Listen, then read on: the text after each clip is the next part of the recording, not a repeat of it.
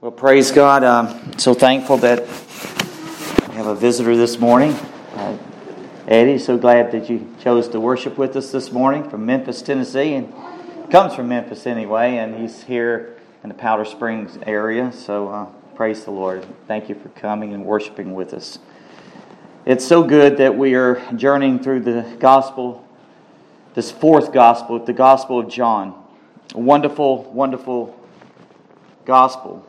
And I just love it because there's no other, um, I would say, record or witnesses that we had. There's four writers, witnesses.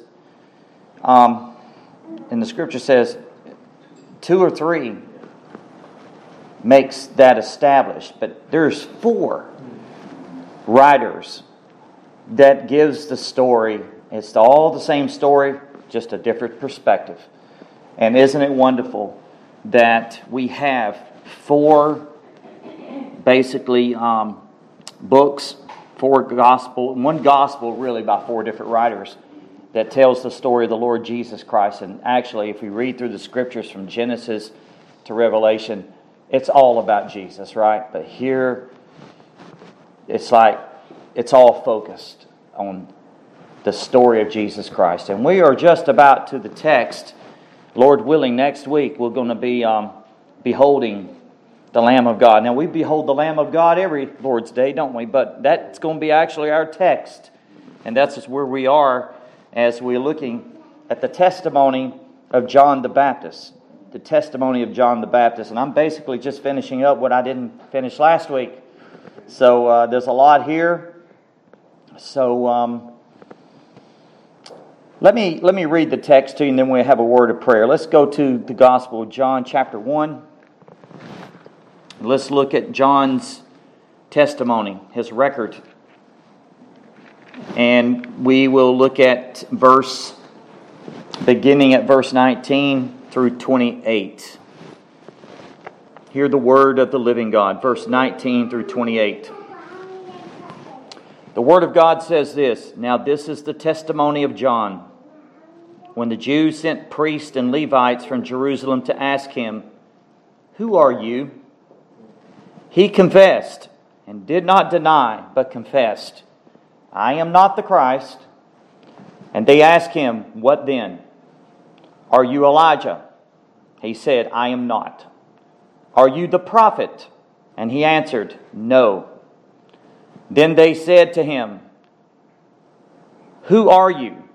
That we may give an answer to those who sent us. What do you say about yourself? He said, I am the voice of one crying in the wilderness. Make straight the way of the Lord, as the prophet Isaiah said. Now, those who were sent were from the Pharisees.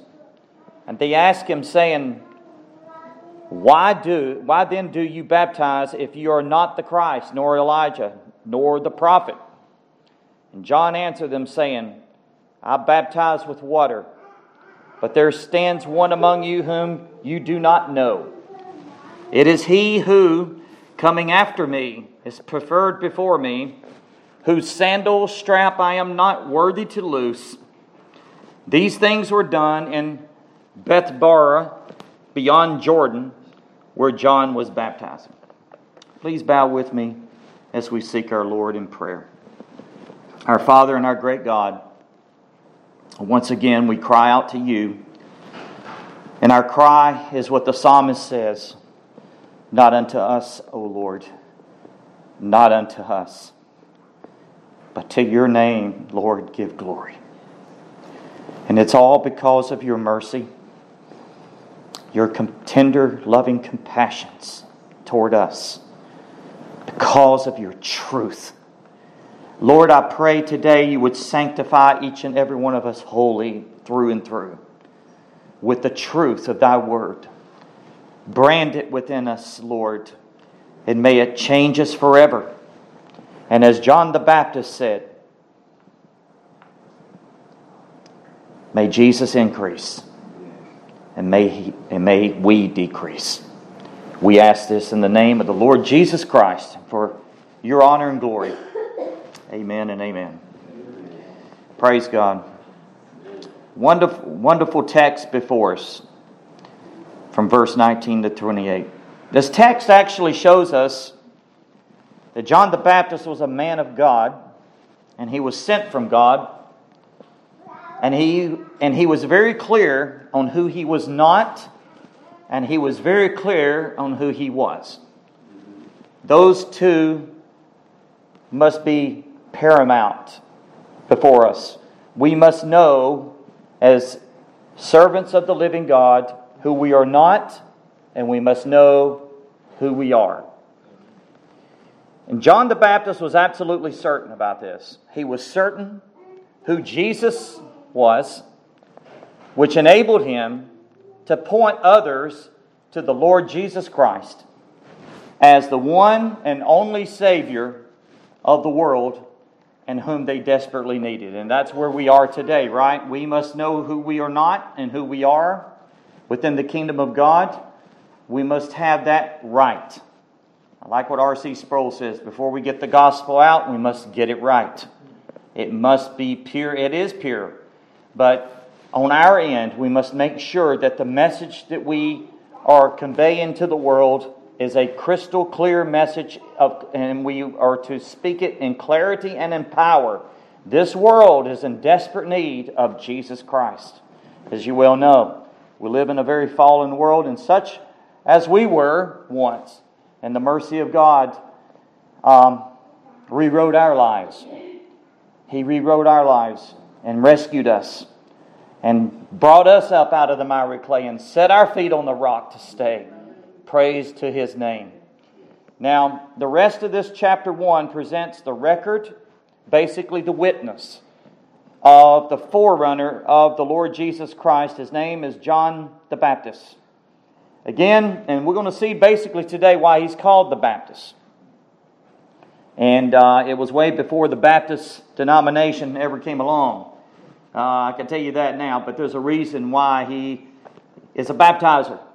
And we're going to see that today. Now, again, I like to bring this out. I brought, I'm going to recap a little bit what I mentioned last week, and then we're going to pick up basically with verse uh, 24 to verse 28 and primarily just focus there.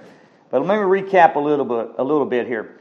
Uh, number one, as again, this, this text points out two purposes for this important section. Number one is to show John's witness to Jesus at the inception of Jesus' ministry. They overlapped.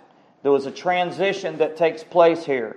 John the Baptist was a powerful uh, witness for Jesus Christ, and actually, at this point, people do not know exactly who Jesus is. He has not come on the scene, but we will see, Lord willing, next week, um, verse 29, the Lamb of God comes on the scene, and he points people, Here he comes. Look, behold, the Lamb of God takes away the sin of the world. But as of right now, Jesus has not come on, come on the scene. He's still hidden in obscurity. But there will be an overlap of ministry here, and John's disciples will be pointed to go to Jesus, and they are kind of um, um, not quite comfortable with that, but uh, John actually says that's where, who you're to go to. Can you imagine a preacher today said, "You, uh, the Lamb of God, uh, my ministry fades. Jesus' ministry shines more and more. That's the way ministers should be. We're just a voice. We're, we're, we're as Brother Keith mentioned, we're, we're worms. We're nothing. Jesus says, without me, you could do nothing. So we point people to Christ. It's not about the preacher, it's not about the ministry per se. It's not about the man behind the pulpit. It's not about us. It's not about me. It's about Christ. And that's our desire at Redeeming Grace Church is for Christ to be lifted up and glorified.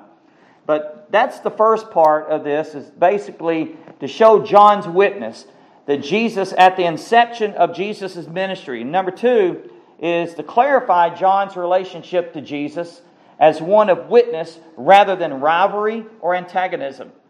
That's basically the point in everything that's being said here. So we need to be clear on this great truth, on who we are and in God's, king, in God's kingdom so that we can be effectively used of God uh, not to be used of God, I think, is the most horrible tragedy there is. But to be used of God for His glory is a great privilege. And to effectively point others to the Lord Jesus Christ for salvation. Now, this messenger of God, John the Baptist, he was a man, as we've already seen, he was a man sent from God. He knew who he was and he knew who he, wasn't. Others here had questions about John the Baptist, but John did not have questions. He knew exactly his mission and his commission. And he knew God personally. He knew God in an intimate way, and I believe God made this man in the wilderness. He made him in the desert. I never will forget a, a godly man. He was my mentor, Dr. Reuben Sequer.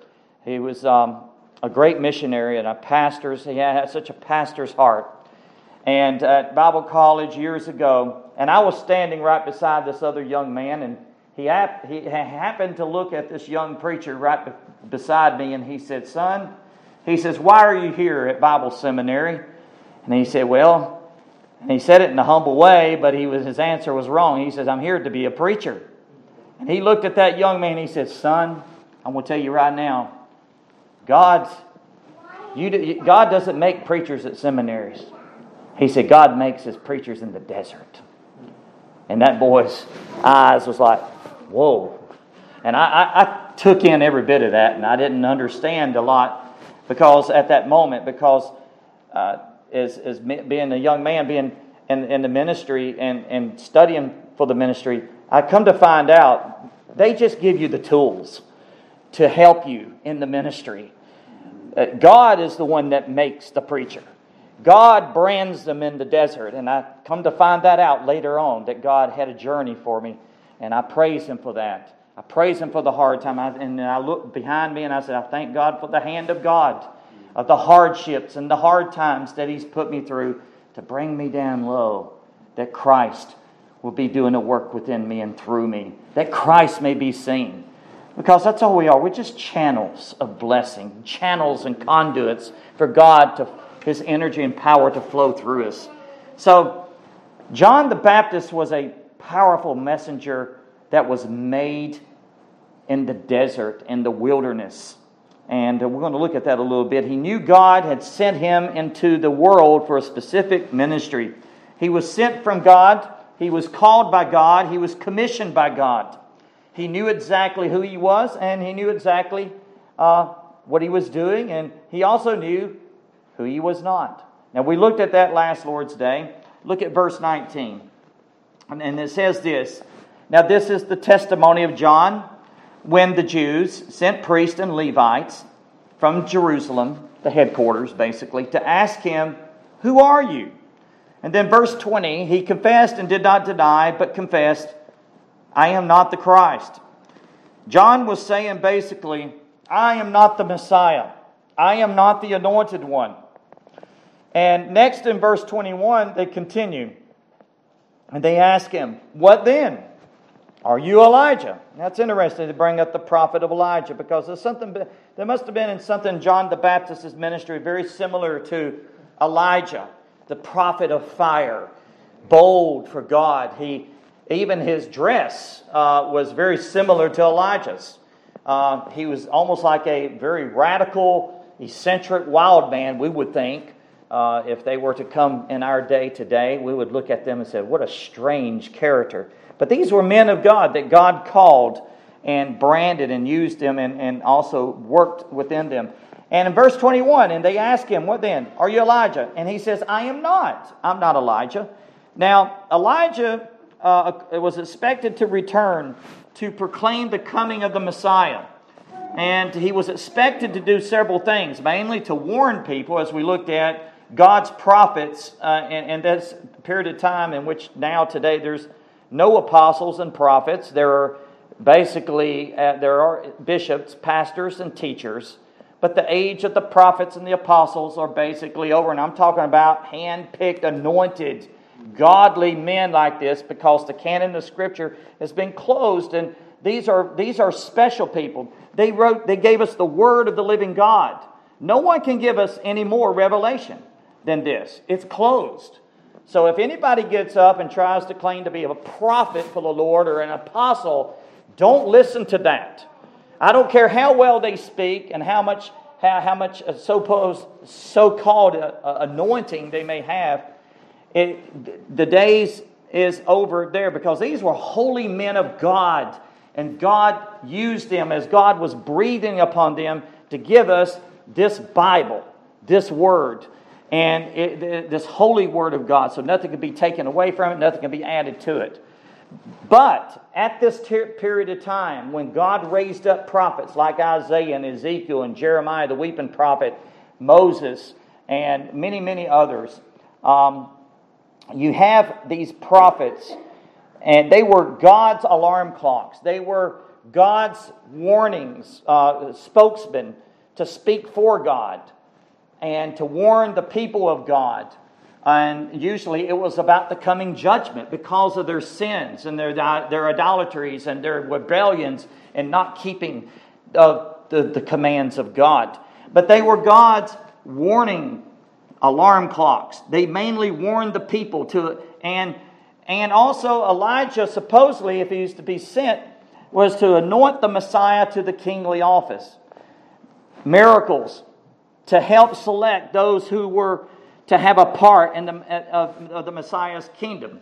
Now, John the Baptist denied that he was Elijah in person. Now, again, we looked at this last week. It should be noted that, and I'll just say, say in short here, but we looked at the scripture that Jesus mentioned about John the Baptist and referred to him as Elijah. But he was not Elijah in person. That's, that's the deal. You look at the text very closely. He basically identified John the Baptist with the prophet Elijah, and, and you can read it in Mark chapter 9, verse 11. However, there, there's no contradiction. Jesus was saying that John the Baptist was Elijah in spirit. He was in spirit. He had the spirit and the power of Elijah. That's the way this man preached. He was a powerful spokesman for God. And that's what he said I'm just a voice. And he says, I'm crying in the wilderness. He's crying in the wilderness and prepare ye the way of the Lord, make his paths straight. That's what that was his message. Now, notice with me in verse 21b. Are you the prophet? Well, he's not the Messiah, and he's he's not Elijah. And now they're asking, Are you the prophet? John was not the prophet. Now, uh, he was a prophet, but not the prophet. There's a difference. We know who the prophet is the prophet of all prophets, high priest, king, and God in flesh, Jesus Christ. But this prophet is that they're speaking of here was thought to be another forerunner of the Messiah, according to John 7:40. Let me read John 7:40. This is an interesting text. The people there, therefore, many, many from the crowd, when they heard this saying, said, Truly, this is the prophet. That comes right out of the text. This is the prophet. And speaking of Jesus Christ, absolutely. He is the prophet. But we know that he's more than just the prophet, right?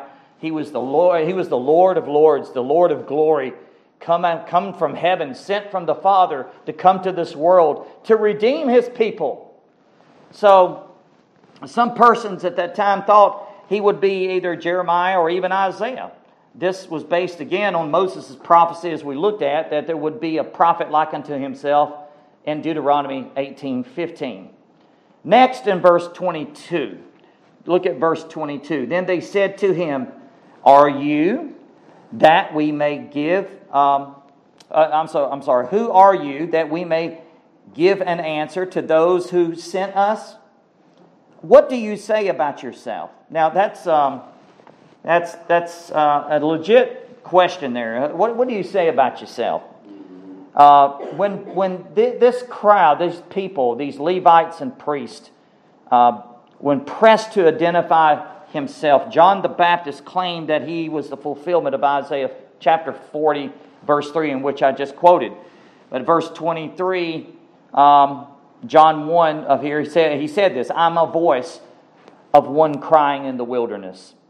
Make straight the way of the Lord.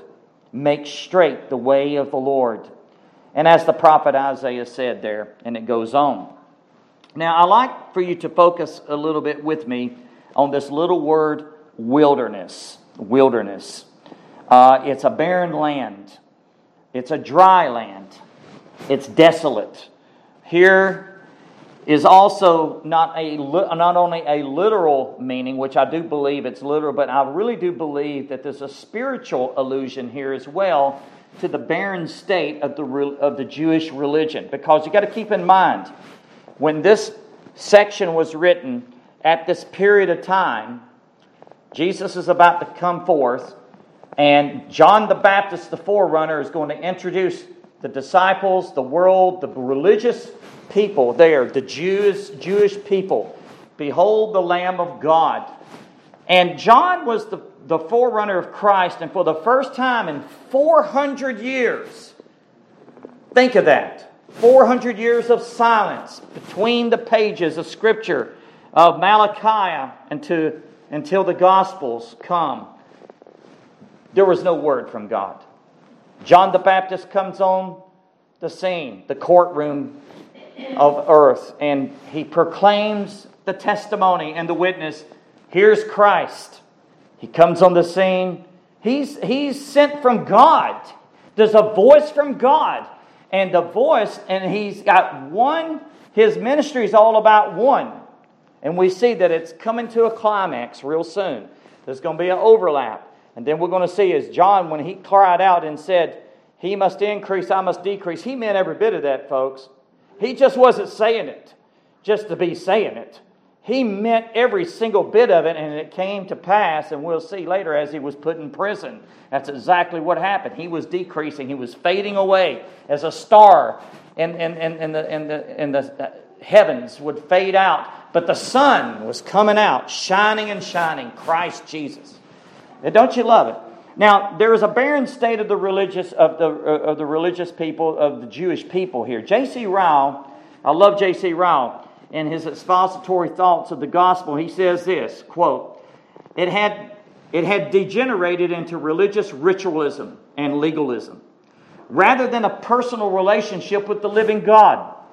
It is the tendency of all religions, including Christianity, to devolve from knowing God and walking with Him on the heart level into into a outward observance of rituals and rules. Whenever that happens, whenever that happens, he says, God raises up spokesmen to call people back to walking with him. And to do that, we have to clear away the obstacles of sin and fill in the ruts of ritualism that have robbed us from reality with God. End quote. And I said, wow, J.C. Ryle, no one can quite say it like Ryle, but he's absolutely correct. Amen? And I believe that's where we are today. We've fallen into the ruts of ritualism and, and legalism. And there's also another extreme, antinomianism, against the law of God. And, and also a cheap grace that's being preached, where grace is trampled underfoot because we have so much light in America. But basically, it's the same devil and it's the same flesh that has drawn us away from the living God to know God personally. So God always raises up men, doesn't He? Now, again, like I said, no more apostles and prophets, but we do have the word of the living God. And if you look back in, in history with the great reformers, that's what God did raising up those godly reformers at the time of the dark ages to call people back to this right here, the word of the living God. Don't we need this? To come back to God's word. As Spurgeon says, this is the only authority for the church, is thus saith the Lord. And that's what I hunger for. I hunger God's word. God speak to us through your word, through your servants, the prophets. And I basically mean that in the sense of God's called men. Now, we see from the text here that John the Baptist saw himself as one who baptizes. We're going to pick up here. He, uh, one who baptizes the repentant, the repentant in water. Look at verse 24 to 27. We're going to focus on this a little bit.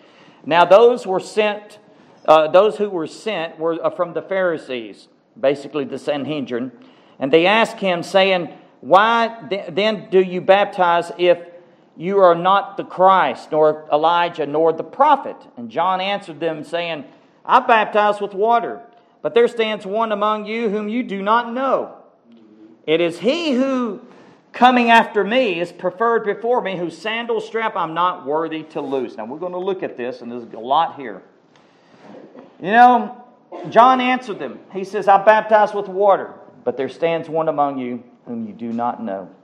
Now, it is he who is coming after me is preferred before me, whose sandal strap I'm not worthy to, to even loose. Think of it here the Pharisees, they were the delegation. They were, the, were still not satisfied with John's answer. They just were not satisfied. It sounds like people today, don't they? with even within the churches. Never satisfied with the answers. They always got to be hair splitting and bringing up conflicts. The Pharisees, and that's what they did. These Pharisees at this time in history were what you would say a conservative. They were a dogmatic. They were very dogmatic.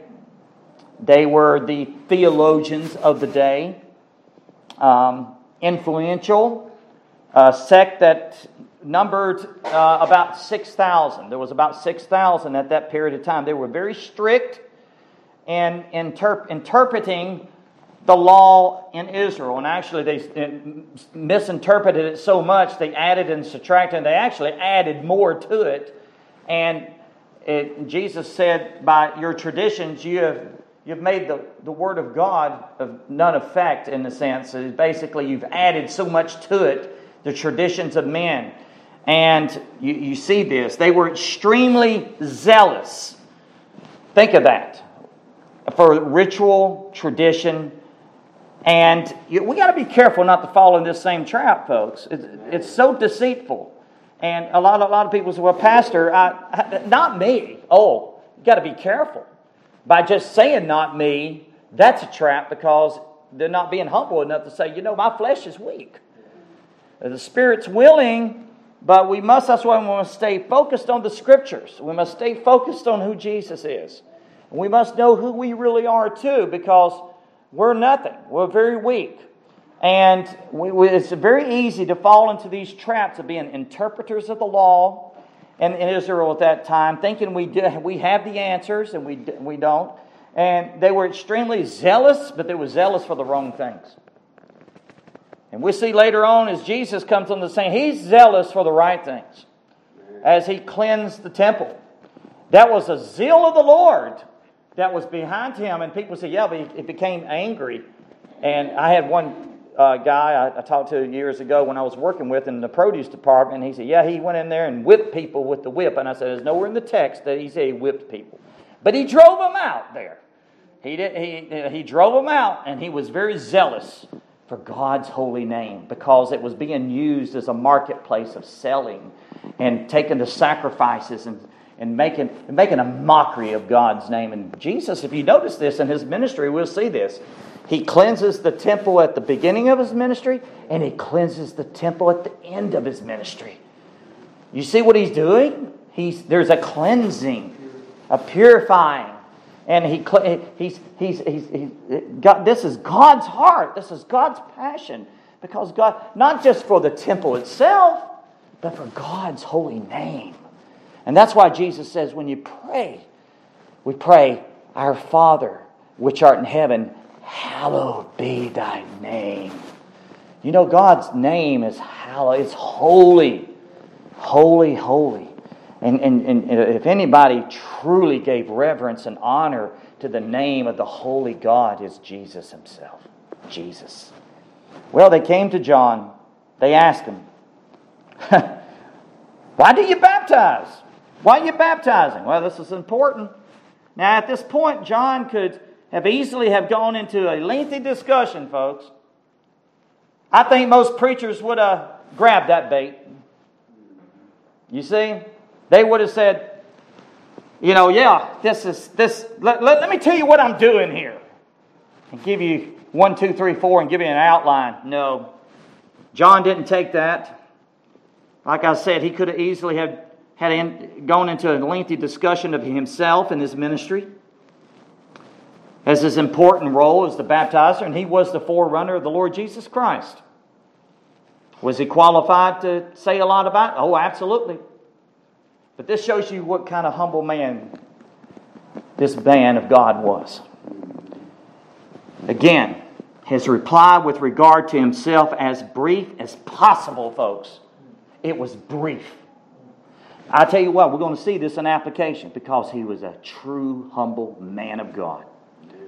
You see, and then he directs everything, and I'll say that with emphasis directs everything to the Lord Jesus Christ, the Messiah. I baptize in water, but among you stands one whom you do not know. You can just almost hear John saying that with such passion and fire. You know, John waits until the next day, like I said, to draw a contrast between his baptiz- baptizing in water to Jesus' baptizing in the Spirit of the Holy Spirit in verse 29 to 33. And we'll be looking at, Lord willing, next Lord's Day. But here in verse 28, John, the apostle, uh, John the apostle, the writer here, identifies the location where John was baptizing. Verse 28 These things were done in Bethabara, beyond Jordan, where John was baptizing. There was lots of water. John's baptism was unique. Now let's look at this for a little bit. Why is it unique? Why? This is important for us to get. Because it was common in that day for Gentile proselytes to Judaism to be baptized, and some Jewish communities practice self baptism for cleansing.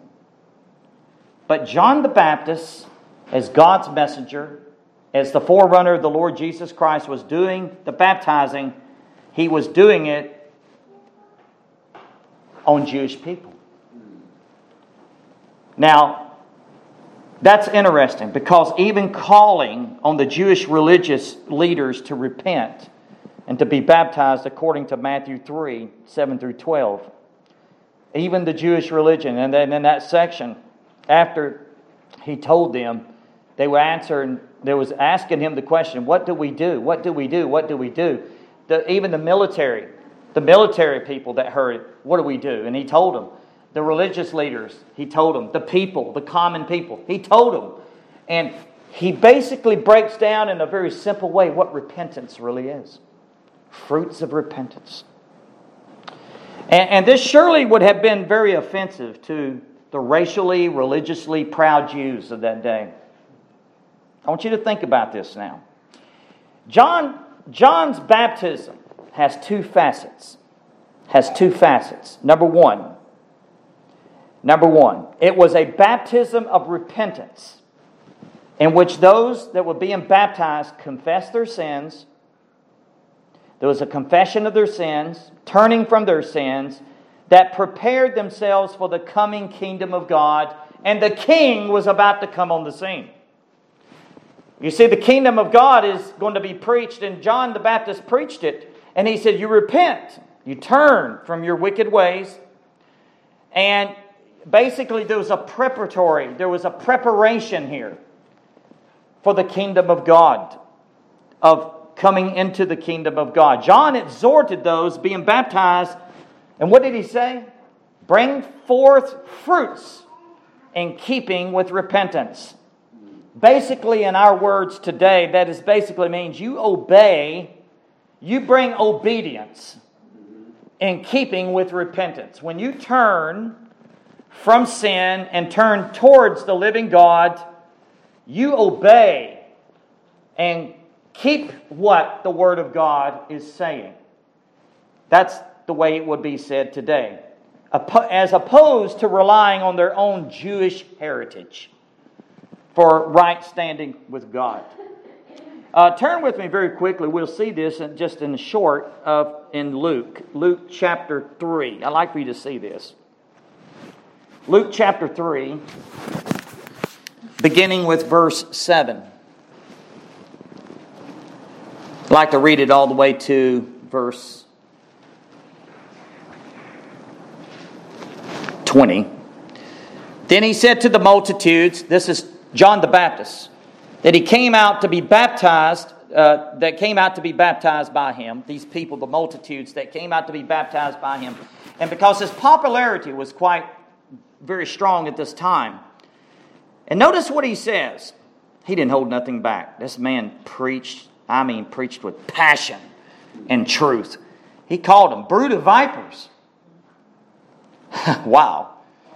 Could you imagine? Could you imagine uh, pastors and evangelists getting up and saying, "You brood of vipers," to to the religious groups, snakes, vipers. Who warned you to flee from the wrath to come? Who warned you to flee from the wrath to come? Therefore, bear fruits worthy of repentance, and do not begin to say to yourselves, We have Abraham as our father. For I say to you that God is able to raise up children to Abraham from these stones. And even now the axe is laid to the root of the trees. Therefore, every tree which does not bear good fruit is cut down and thrown into the fire. So the people ask him, as I mentioned in paraphrase a minute ago, listen to this, saying, What shall we do then? He answered and said to them, this, he's basically telling them in a simple way this is what it means to repent. He said, He who has two tunics, let him give to him who has none.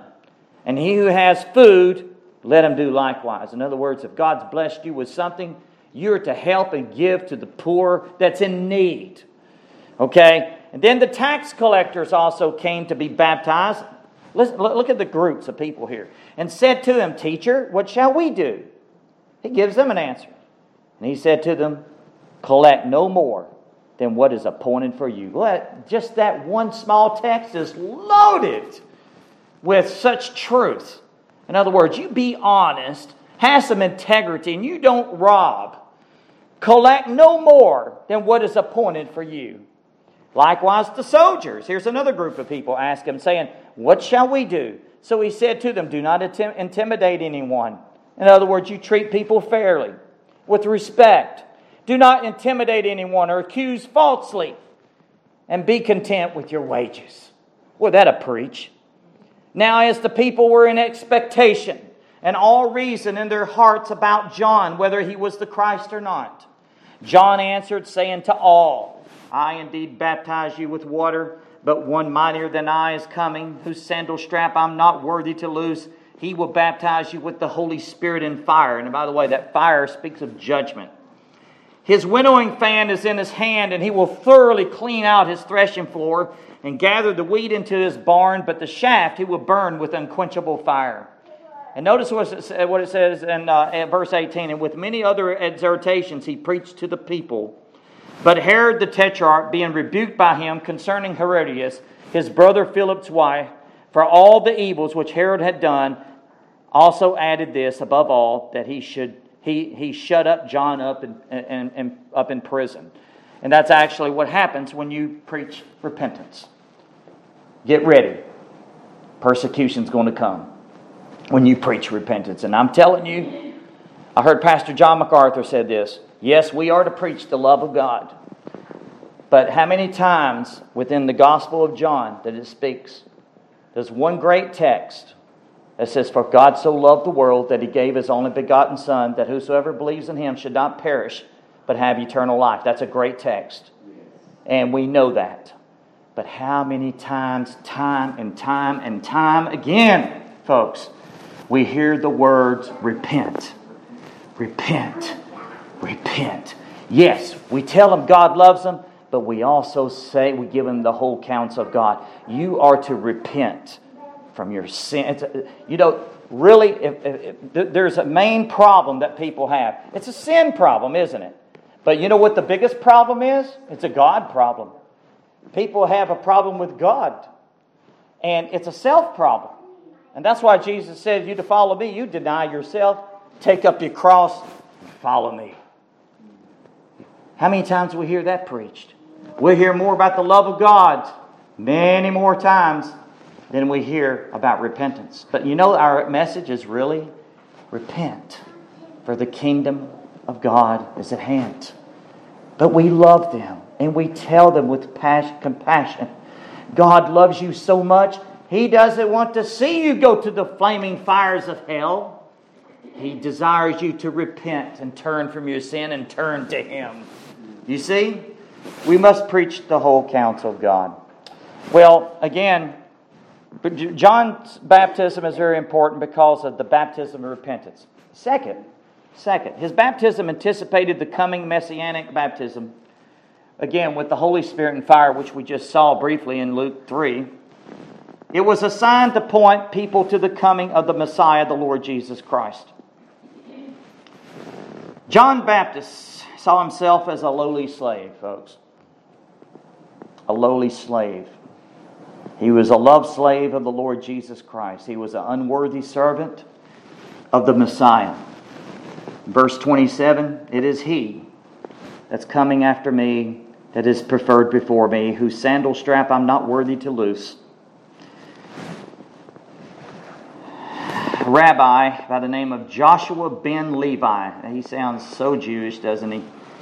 In AD 250, taught this. He said, quote, all manner of service that a slave must render to his master, the pupil must render to his teacher, except that of taking off his shoe. Undoing the sandal strap was the job of a slave. The Jewish Talmud even says quote, everything that a servant will do for his master, a scholar should perform his teacher, for his teacher, except the menial task of loosening his sandal thong. End quote. The reason I mention that is this John the Baptist was basically saying that the Lord Jesus Christ is Lord. He is Lord, He's Messiah, he is the anointed one. He's the living Lord. He's the living Lord. And John was saying, I'm just a voice. I'm just a servant. I'm just a lowly slave of His because He's Lord. And actually, I'm not even worthy to stoop down and to unlatch his shoe, his sandals. John saw himself as lowly a lowly slave of Jesus Christ. And, and Jesus is such a worthy, worthy master, folks. And that's the way we should have our perspective. We are God's love slave. That, that, that's such an important word. And you see this word crop up, doulos, constantly. It's a love slave. It's a servant. There's a servant. But there is a difference between a servant and a love slave. The love slave is bound in chains, but it's not the kind of chains that is torturous. There's a great binding of love that you want to be close to the Master, the Lord.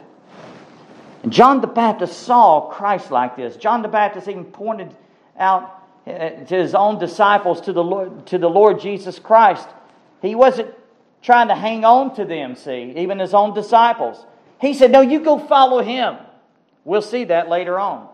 And this is why John the Baptist says in John 3:30, it should be branded, beloved, this should be branded in all of our memories and hearts, but especially those that are voices for the church, for preachers. He must increase, but I must decrease. That's the axiom. Underscore must. It must happen. It must take place. Christ must be exalted. Christ must be lifted up and we should be falling back in obscurity and fading away. And we should see our task on this earth as one purpose, and that is Jesus and Jesus alone. Lift him up. Lift him up. Because Christ says, If I be lifted up, I'll draw men unto me. And, and of course, the text means Christ being lifted up on the cross. And this is why Paul says, I don't know anything among you save Jesus Christ and him crucified. He must increase, but I must decrease. Now, as we go into our conclusion, this is the major point. We must be clear on who we are in God's kingdom that we can be effectively used of God and to point others to Jesus Christ. And this is why John the Baptist was used of God because he was truly a humble slave, a humble servant of the Lord. I'd like for you to turn with me as I bring this to a conclusion, and then I got a few applications to bring out. Go to Matthew 11, please. Matthew 11. Look at verse 1. Now it came to pass when Jesus finished commanding his twelve disciples that he departed from there to teach and to preach in their cities. And when John had heard in prison, he's in prison now, about the works of Christ, he sent two of his disciples. And he said to him, Are you the coming one, or do we look for another? And notice how Jesus answers here. Jesus answered and said to them, Go and tell John the things which you hear and see. The blind see and the lame walk. The lepers are cleansed. The deaf hear. The dead are raised up. And the poor have the gospel preached to them. And blessed is he who is not offended because of me. And as they departed, Jesus began to say to the multitudes concerning John, What did you go out into the wilderness to see? A reed shaken by the wind? Or what did you go out to see? A man clothed in soft garments? Indeed, those who wear soft clothing are in kings' houses. But what did you go out to see? A prophet? Yes, I say to you, this is the Lord Jesus Himself. Listen to this. Yes, I say to you, and more than a prophet. For this is He whom it is written Behold, I send my messenger before your face, who will prepare your way before you. Assuredly, I say to you, among those born of women, there has not risen one greater than John the Baptist, but he who is least in the kingdom of heaven is greater than he. And from the days of John the Baptist until now, the kingdom of heaven suffers violence, and the violent take it by force. For all the prophets and the law prophesied unto John. And he says, If you're willing to receive it, it is uh, Elijah who is come. He who has ears to hear, let him hear. But to what shall I liken this generation? It is like children sitting in the marketplaces calling to their companions, saying, We have played the flute for you, and you, you did not dance. We mourned to you, and you did not lament. For John came neither eating nor drinking, and they say he has a demon. And the Son of Man came eating and drinking, and they say, Look, a glutton and a winebibber, a friend of tax collectors and sinners but wisdom is justified by her children. Now, let me stop right there. It's much there. Don't have time to get into all that. But I'd love to, to just to point out just a few things here uh, that's very important for us. You see, John's faith, John, and other, what's happening here is John's in prison. And John is expecting John is expecting as Christ the Messiah comes on, and he knew the kingdom of God is about to take place here, but he didn't have the full picture, the light that we have now. He was expecting the kingdom to come. That's why in Acts 1, when Christ was being ascending, the disciples came out and says, When are you going to restore Israel?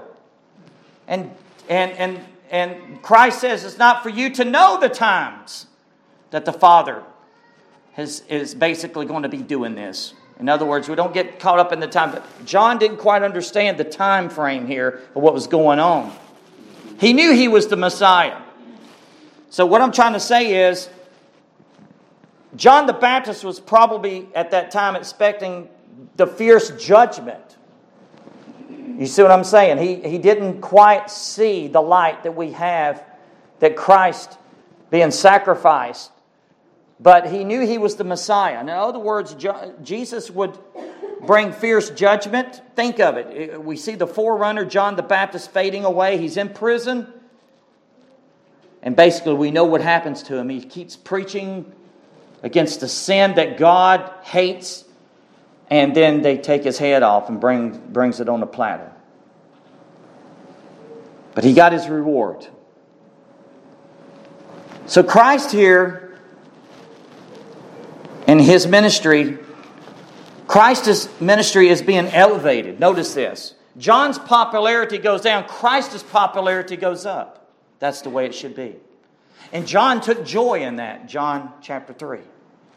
He decreased, Christ increased. John the Baptist was fading away in obscurity. Where Jesus was in obscurity, Jesus comes on the scene. And John says, Behold the Lamb of God. You see what's happening. And here he's in prison. And his faith was not wavering, folks. His faith was not tottering. I want to show you something in just a minute. He was just confused with the turn of events. He's in prison. Think of it. He's in prison. He's in chains. He's alone. He's fading. Christ was carrying on the ministry and healing. And then two of John's disciples, he sends them. There's communication. And he says, Is he the one?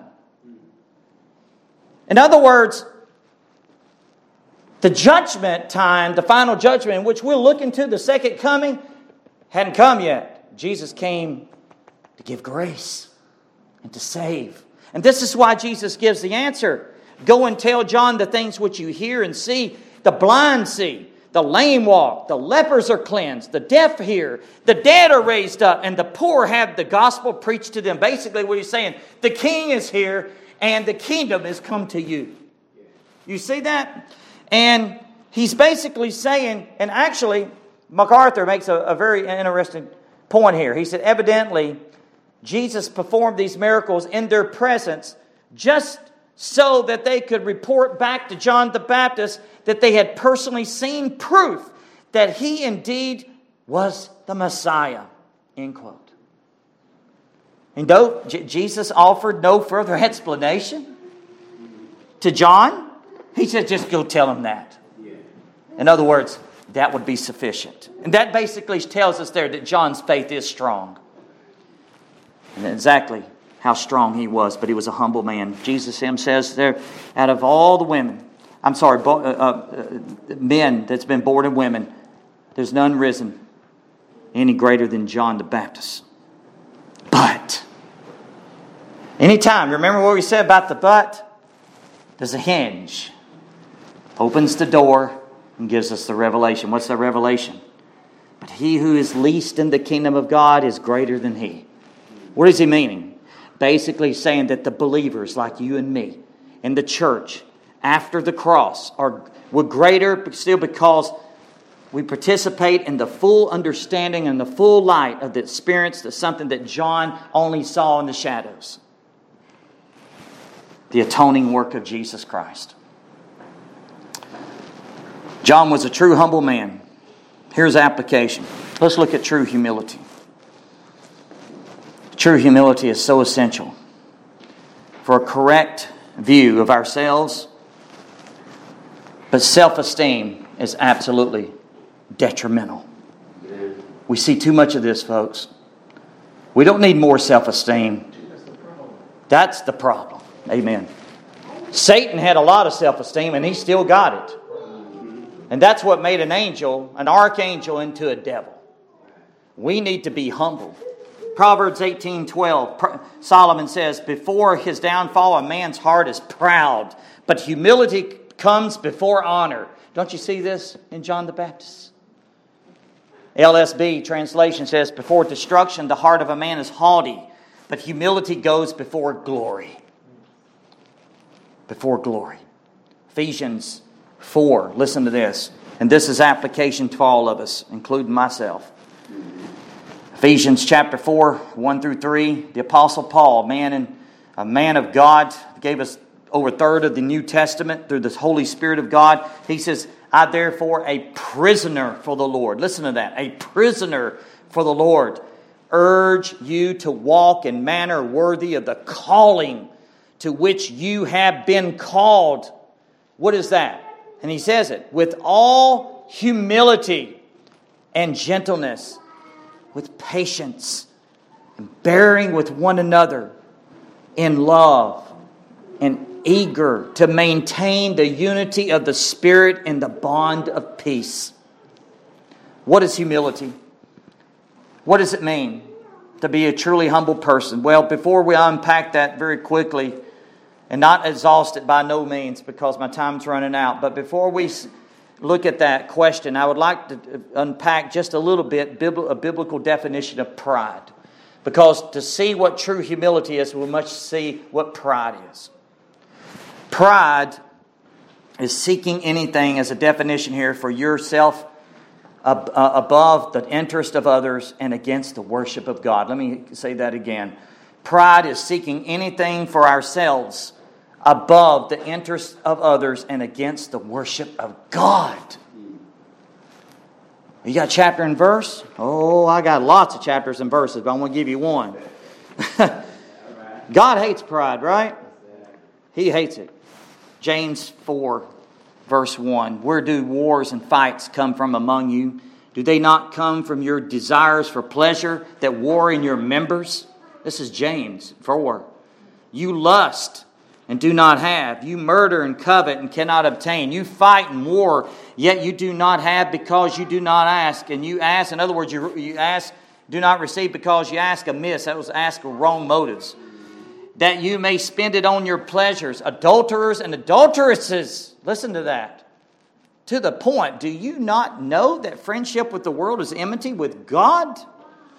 Whoever therefore wants to be a friend of the world makes himself an enemy of God? Or do you think that the scripture says in vain, the spirit who dwells in, uh, in us yearns jealousy? No, but, but notice what he says. But he gives more grace.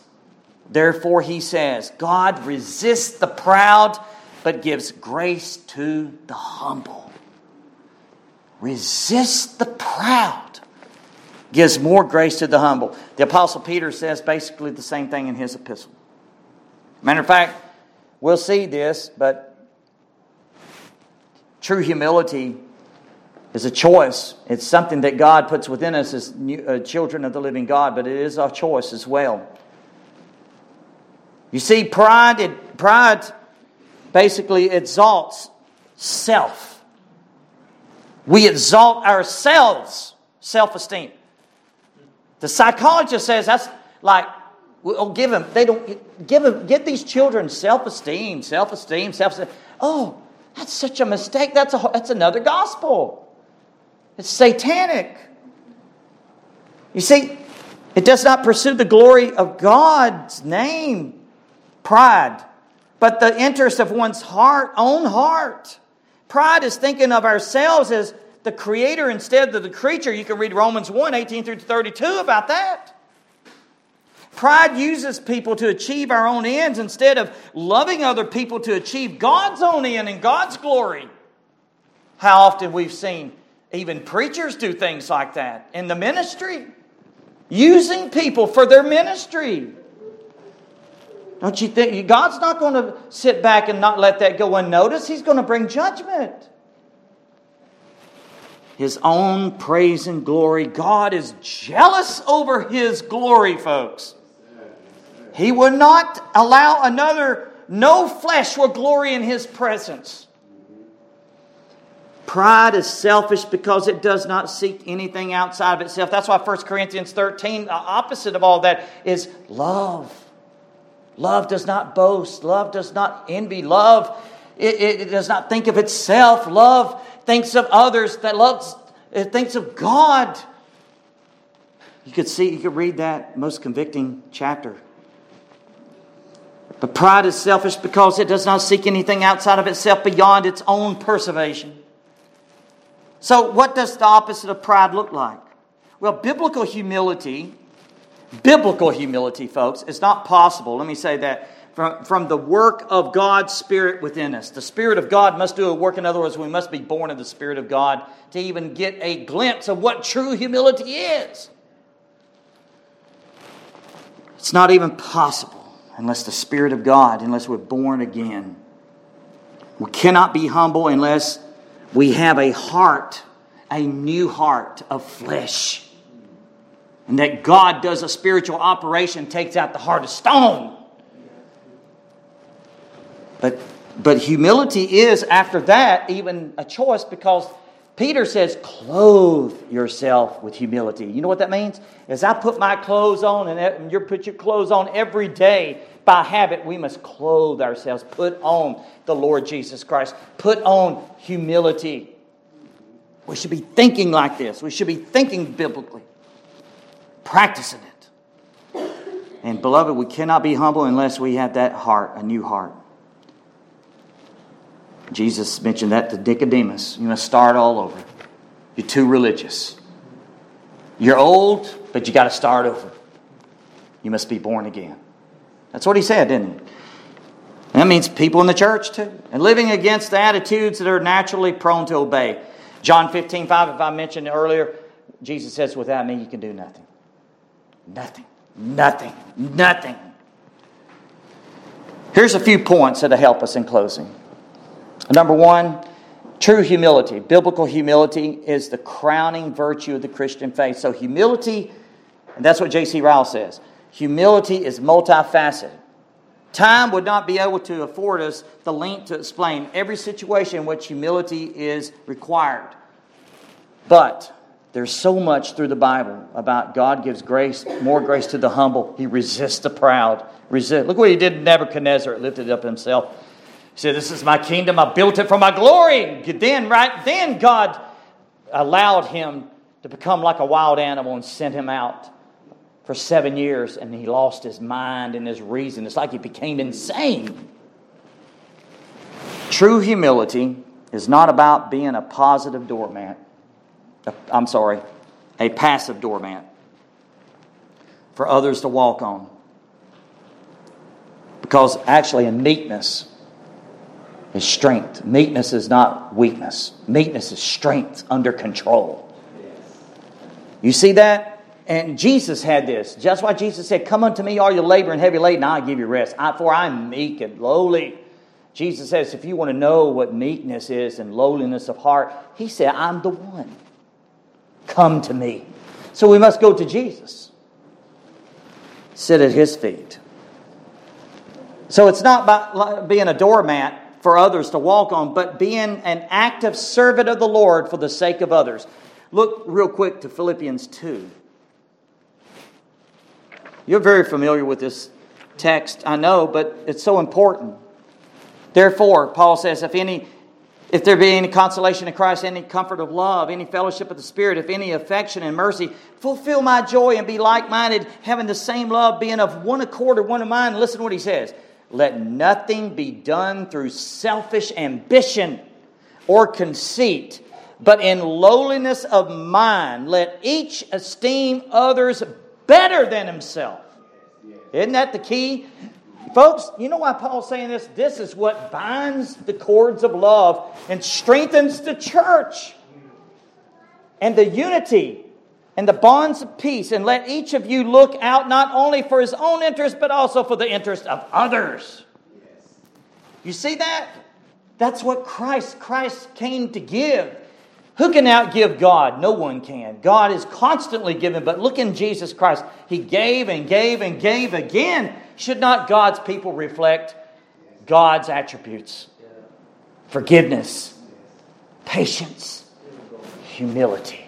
Folks, this is what binds the cords of unity for the church. This is it. Humility, number two, humility is, is about taking criticism, by the way, of every kind. You mean I'm to take criticism? Well, if you stand up for the truth, and it doesn't mean to win a debate. You, you get that? It means we're to show love. And you know what matters more than winning a debate theologically? Being Jesus, Christ, being like Jesus. We want these people to see Jesus in us. I love this little song I love Jesus, be Jesus in me. No longer me, but thee. Resurrection power, fill me this hour. Jesus, be Jesus in me. Above everything, we should be conforming to the image of Jesus Christ. So it's not about winning a debate, it's taking criticism at times and not trying to justify ourselves. It's not about self. Didn't Jesus says, when you come after me, what was the first thing he says? Deny yourself. It's not about self, is it? Matter of fact, self has to be put on the cross. Self has to be mortified and, I, and, and, and, crucified. And I like what A.W. Tozer says when you're on the cross, that man's facing one direction. He's not looking back. He's nailed on the cross and he's being put to death. You get that? In other words, he's dying. He's dying. Brother Keith and I shared this, and, and when we talk about that, he always sends me a picture of an electric chair. And I said, That's it, right there. In today's language, that cross means an electric chair. But we must, ourselves, isn't that the problem? Self. Stepping back to ask ourselves, what can I learn from this? Rather than winning a debate. It's asking the Lord, where is my heart in this? What can I learn? What lessons can I learn from this to be more humble and to be more like Jesus and to serve? Psalm 139, Brother Keith brought this out last week. It's Search me, O God. Know my heart. This is a man after God's own heart. Search me. As the little children's song says, Not my mother, not my brother, not my sister. Lord, it's me that stands in the need of prayer. You know, this is how revival is going to come because everybody's pointing the finger that way, that way, and there's forward pointing back uh, right here. And this is how revival takes place when we start seeing ourselves, search me. And you think about if each person started searching their own hearts, what God would do in our midst. It's incredible. Third is true humility, biblical humility, is not about retaliation. This is a tough one. It hits my flesh. How many times we want to retaliate? Just to fire back. This person offended me. I got to fire back. Lord, give me self control. Give me patience. But it's not about retaliation so much as it is about reconciliation. Now, I realize sometimes reconciliation is not possible because Paul said this live at peace if it be possible with all men, because it depends on that other person. Because sometimes reconciliation isn't possible, is it? But the Bible does say, follow peace with all men and holiness without which no one will see the Lord. That's strong, a strong text. So, in other words, we blessed. Jesus said, "Blessed are the peacemakers, for theirs is the, for they are the children of God." Right. So we are peacemakers in the right sense of to follow peace, but sometimes that peace is not possible. But we are to reach out and to try to reconcile, to forgive, to be like Christ, to do everything we can on our part. Right. Well, I got to close this because my time is already up. It's already gone. So, a lot of times that means we step out and seek to make things right with our brothers and sisters in Jesus Christ. Not about me, it's not about us. John the Baptist was such a humble man. True humility is counting the cost. We count the cost of discipleship. Luke 14 28. We realize that we surrender our ownership and our rights to everything to the Lord Jesus Christ. In other words, we surrender our rights. Paul says, You're no longer your own. You've been bought with the price. We must realize we do not belong to ourselves, we belong to the Lord Jesus Christ. He has ownership over us. Isn't that wonderful? And John saw this. In other words, that's why he says, I'm not even worthy to stoop down and unlatch a shoe because he is the Lord of glory. I could say much more there. The final one is the toughest, and I've already mentioned it.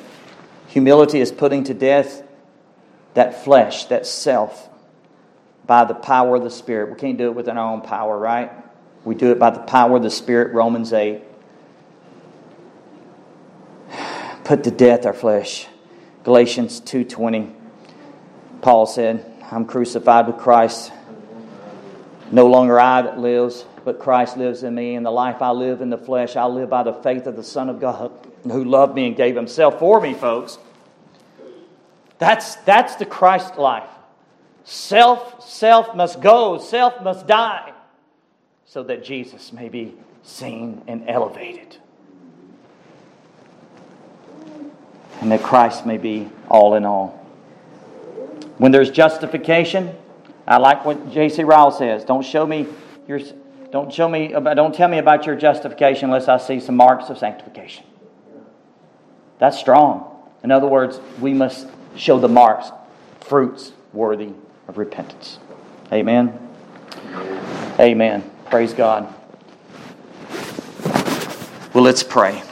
Father, we thank you and we praise you We thank you that, Lord, you are worthy of all glory and honor and praise, thanksgiving, blessing, and power. Lord, this is what the saints are doing right now in heaven. They are falling down on their faces and they're saying, Holy, holy, holy, Lord God Almighty, who is and who is to come, the Almighty. Worthy is the Lamb that was slain. Lord, we thank you for the Lord Jesus Christ. There was no one like him that matches his humility. Perfect humility, perfect submission. John the Baptist gave a small example, but he was yet still a man. He, he even knew he needed a Savior, and he was the forerunner. How much more should we? Lord, I pray, I pray that we clothe ourselves with humility among ourselves, that Jesus Christ may be exalted, that he must increase. We must decrease. Lord, thank you for your spirit. You have not left us as orphans to ourselves and our weak, frail flesh to do this. You have given us your Holy Spirit to give us the power, the strength, the spirit of truth, the spirit of holiness, the spirit of power, the spirit of resurrection to help us and encourage us in the truth and lead us right to your word and teaching us how to live and be pleasing to you. We thank you for this time of worship together, Lord, and we praise you and we give you glory and honor in Jesus' name. Amen and amen.